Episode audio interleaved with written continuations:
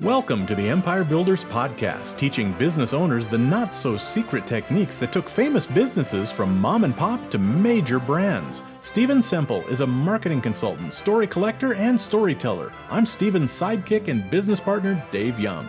Before we get into today's episode, a word from our sponsor, which is, well, it's us. But we're highlighting ads we've written and produced for our clients. So here's one of those. It's time for your favorite quiz show, Hot and SWAT, brought to you by your friends at BWS Plumbing, Heating, and Air Conditioning. Quiz time. True or false? The hottest temperature ever recorded in Minnesota was 115 degrees. It's true. It happened in 1917. I'm not saying it will get that hot this summersy, but I am saying it's possible. Next question. How many mosquitoes will get into your house if you don't shut the front door? It's a trick question all the mosquitoes will come in, and you'll air condition all of our doors. We learned that as children. Final question How do you spell air conditioning? It's easy. Just go to the internet and type in BWS. You'll find the Twin Cities' easiest to spell air conditioning company. That's it for this episode of Hot and SWAT, the quiz show brought to you by BWS Plumbing, Heating, and Air Conditioning. BWS spells happy home. Stay cool, Minnesota. Stay cool. Welcome back to the Empire Builders podcast. Dave Young here alongside Stephen Semple. As he usually does, just before we start the, the countdown to record, he asked me if I'd heard of today's topic, which is Herschel. Herschel what? It's called the Herschel Supply Company. Herschel Supply Company. They make backpacks. It's a, when you said backpacks, I immediately thought of like uh, the JanSport backpack that every kid in junior high ever owned. Um, business world seems to have in the last 20 years, like the Swiss Army or whatever. So like there's a brand that, that like you see those a lot. You see there's there's some other brands, but I've not heard of this one. So, first of all, warm to my heart because they are a Canadian company. Oh well, there we go. I'm guessing these are high end backpacks that only really successful people can afford, like you. they are, and I don't have one. oh well, never mind. but but they are a really nice backpack and they are very high quality. And in fact, they were one of the companies that really led this charge in terms of backpacks becoming higher quality and higher design. And they were started in 2009 and today they're sold in 9,000 locations around the world. Dang, Yeah. that's a lot of locations. Yeah, they are a massive success. And they were started by two brothers, Jamie and Lyndon Cormack. Um, and again, as I like to point out, Canadians. And if you saw their backpacks, what's really interesting is if you saw them and took a look at it, given the way the logo is and the design and whatnot, you would feel like it was a really old company, Mm, not okay. a company from 2009. And that was by design. That was very much intentional. They built this old and established feeling purposely. They both worked in apparel, and one of the things that they noticed was there was a gap in the marketplace. There were no stylish backpacks, and college students were using them, and people were going to work with them, and there, there was nothing stylish. And today they also do duffels and suitcases and wallets and things along that lines. And how they came up with the name was it was an old prairie town near where they grew up in Saskatchewan, Herschel Uh, this uh little this little town and they would visit it as kids and like literally 18 people lived in this little town and it was down in this little valley and it had this nice little hockey rink and curling rink and an old school that had been turned into a little local museum and so they actually went and hung out there as kids. So jamie moved away to canmore and worked in mountaineering school and he wanted to be a mountain guide. He studied this for four years like like it takes a long time to be a mountain guide. And at one point, his boss pulls him aside and says, um, I'm not hiring you back. And he What? goes, Well, why not? He goes, You're too young. You're too smart. I want you to be one of the people in the back of the helicopter coming up here on weekends, not working in the front. Wow. Okay. So he went back to the city, did school part time, and was doing graphics while working in a skateboard shop. And so he started a local skateboard magazine called Sequence, and he did it for about four years. And then he went on to work for K2 and Ride, Okay. Yeah. which are two big snowboarding ski companies. And the brother Lyndon took an extended trip to Australia after high school and worked in a cycle shop. And then he came back. When he came back to Canada, he worked for Vans, you know, the apparel Wow. Okay. right?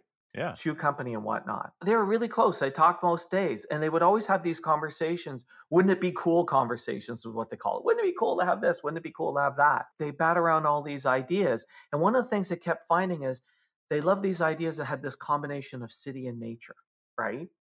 And Yeah. the bag business kept coming up because this was part of what they used every day. And most bags were too busy, but they found there was too much going on. And they looked to Japan, where Japan had these simple, high quality bags that could be easily dressed up and dressed down.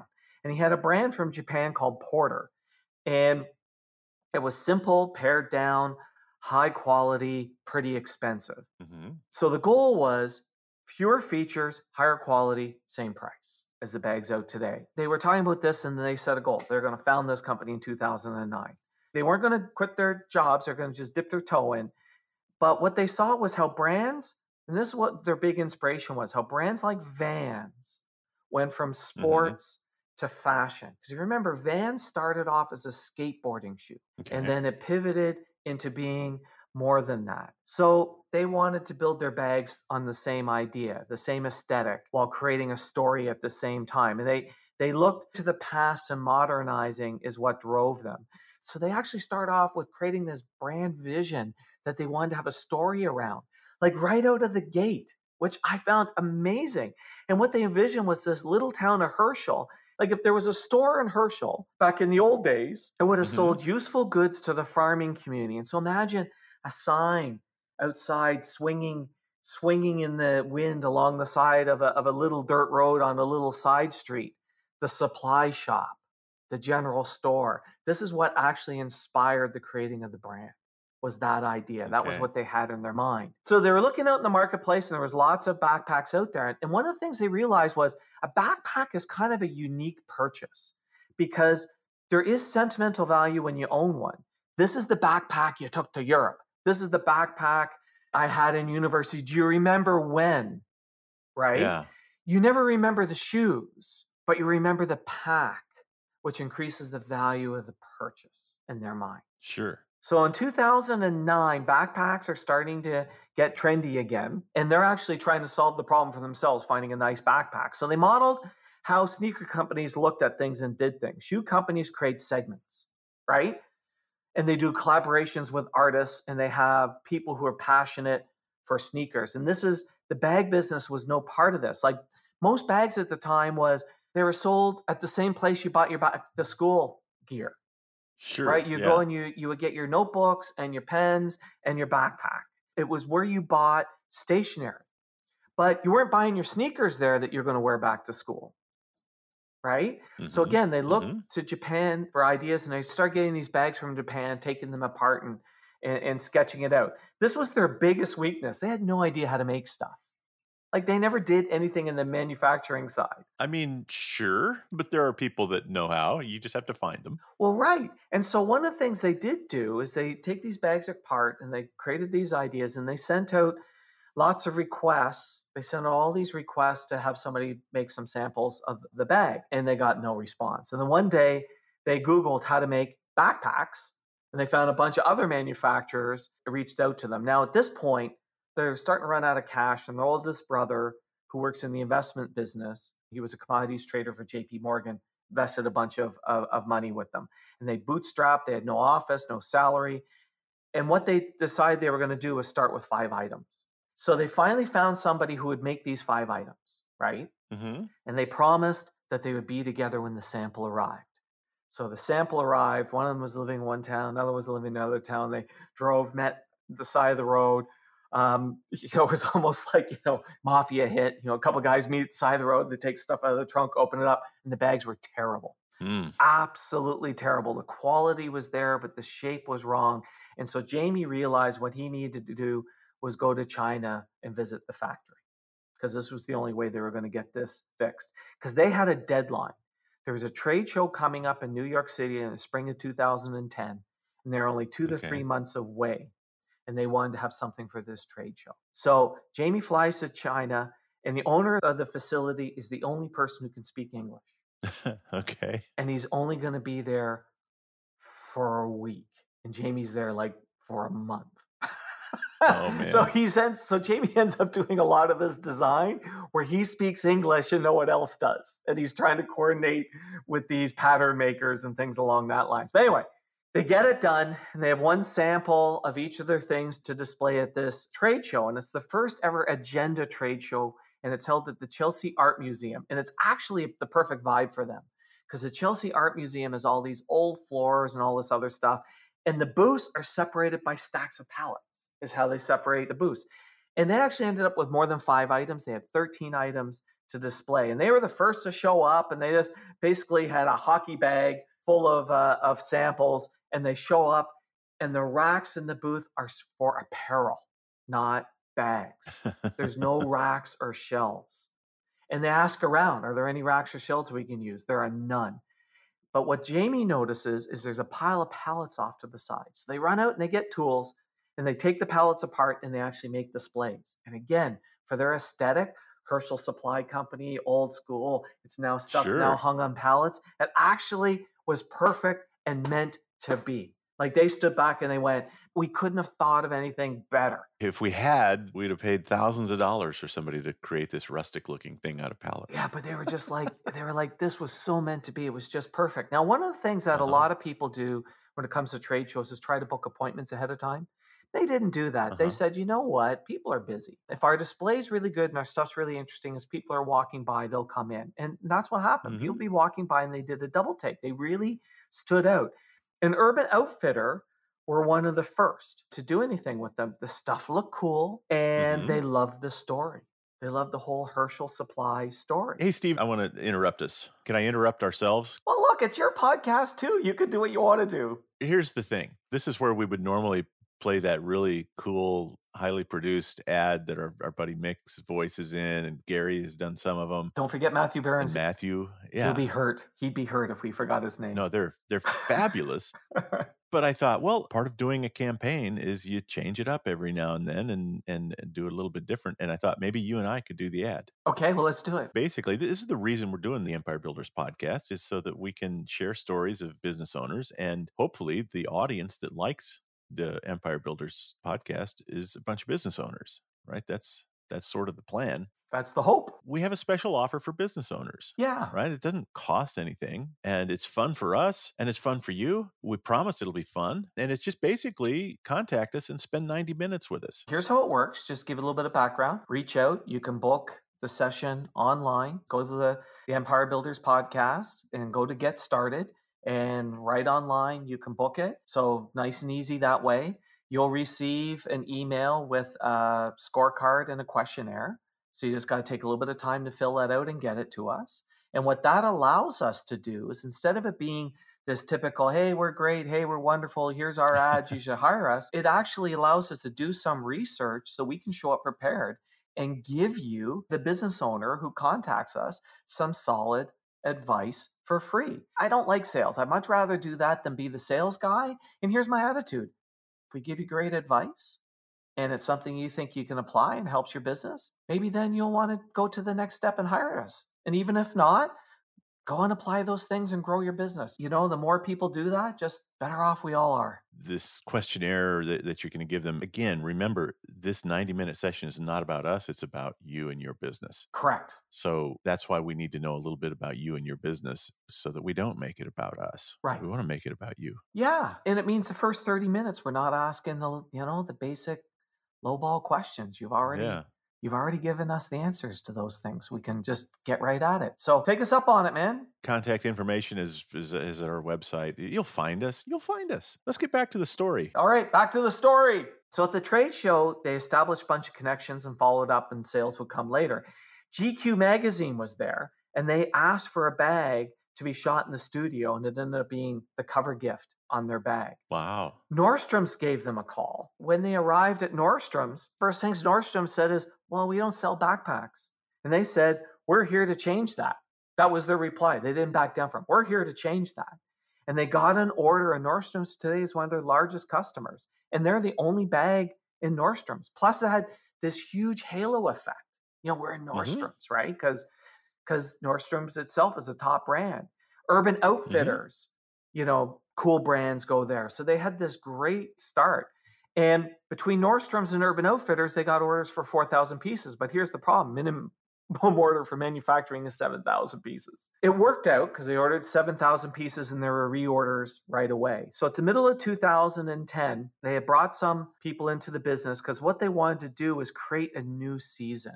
Because here's the thing that they Mm. discovered backpacks were still just being sold at back to school time, Christmas time. Mm-hmm. So they wanted to create a new season and they wanted it to feel familiar. And they ended up selling like 8,000 bags in the first year. And what they also figured out is they were really good at the front end and really terrible at the logistics. And that's what they needed to get help with.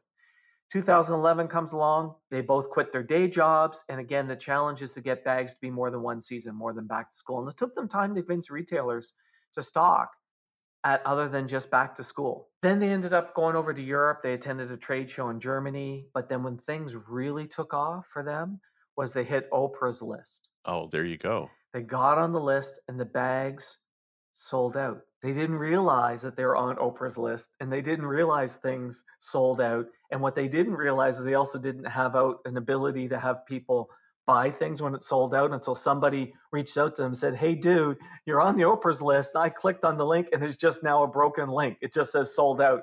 So they ended up reconfiguring the things that they could take, you know, back orders and stuff. But they also went through a challenge. When COVID hit, was a real Mhm. challenge for them because guess what? Backpacks weren't needed. People weren't going to the office, people weren't going to school, people weren't traveling. Here's where I really admire them is a lot of businesses we know when they hit a time like that. We even see it with seasonal businesses. Like, oh, it's slow mm-hmm. and they lose their minds and what they decided to do, it was time to regroup and rethink. They said, this is not going to last forever. So what do we need to do? And one of the things that they realized when they thought about the future was they needed to make their bags more sustainable sustainable fabrics yeah. sustainable manufacturing techniques and that that was going to be Okay. really important to their future so they started during covid using that time to move to more sustainable manufacturing techniques and today 95% of the materials go into the bags and the bags themselves are made in a sustainable manner and what they found is coming out of COVID, that gave them yet another really huge lift being able to talk about that. Sure. Well, that makes sense. And the interesting thing is, post pandemic, they weren't sure how that was going to work out with the fact that not as many people were returning to work. But what they actually discovered is hybrid work has actually been better for them because Mm, more stuff is being transported back and forth between home and work. So even if you're only going in two days a week, you're taking more of your office stuff home and you're taking more like there, there's more things being moved back to work. So here's what I found interesting about them. To me, there was two really interesting lessons. And, and one is they scratched their own itch, right? hmm like their inspiration for this whole thing the story the aesthetic the bag you know he he worked in mountaineering they worked in sporting stuff and they could never find a bag that they liked Yeah, I think that's such a key to this is when you see a, a hole in the market, you see that there's something that you just can't find that you really want. That's the clue, right? That's yeah unless you're just some psycho that you want something that nobody else wants.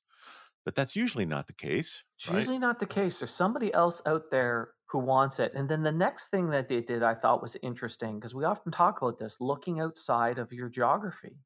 They then started Mhm. looking around the world at bags and discovered, oh, isn't it interesting? In Japan, Japan has a bag like that. Now, the size and whatnot of the Japanese bags don't work for the North American market. Body sizes are different. The things we hmm things we transport back and forth is different.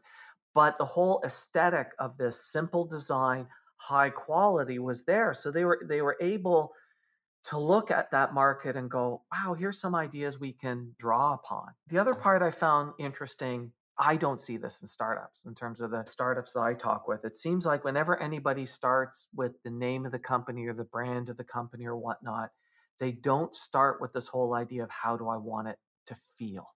Like Yeah. that's what I found so interesting. Right out the gate, they said, we wanted to have this old established feel like it's something that you would buy in a small town general store that it's a Mhm. working bag and that it's old and established and simple and high quality and all of like like to me that was so interesting that that started that established the name and established the look of the logo and established the story, and all of that was there right out the gate. I find too often when companies are starting, they look at the brand, the brand's about the product, not about how I want Yeah. somebody to feel. And I thought that Yeah. was so interesting.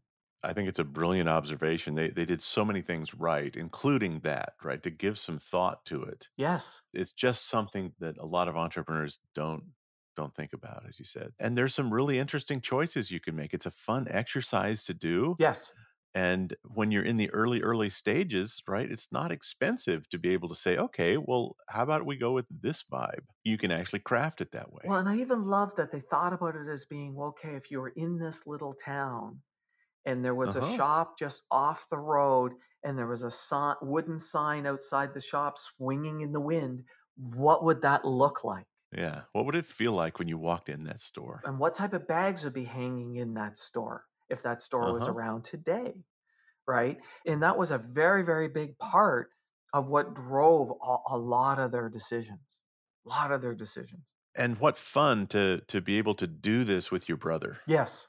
Yeah. right this is this is almost like uh, hey let's just keep uh, uh, there's an element of play involved Yes. Especially when when they've uh, gone apart and taken some different career paths and then come back together for this I, I think that's a cool part of the story too And, and it's even fun that one the brother who's not involved in the business ended up investing in it, and and, Oh, they, cool. and they all t- and they all talk about how he did very well with his investment, right? Because I'm sure he did so that's a fun part of it. But the other part that I also like is when pandemic hit, they took it as an opportunity to step back and rethink about the business and put themselves in the position that when the pandemic ended, they drove to new highs. There was a lot of things that I saw in this company, and their stuff is nice, and they're doing, you know, look, they're in nine thousand stores. They're doing well. well uh, as i uh, evaluate my current need for a new backpack uh, they're definitely now on the list One you should take a look at. absolutely thank you for bringing us the herschel uh, Herschel Supply Company. herschel supply company talk to you next time All right, awesome. Thanks, David. Thanks for listening to the podcast. Please share us, subscribe on your favorite podcast app, and leave us a big, fat, juicy five star rating and review. And if you have any questions about this or any other podcast episode, email to questions at the empirebuilderspodcast.com.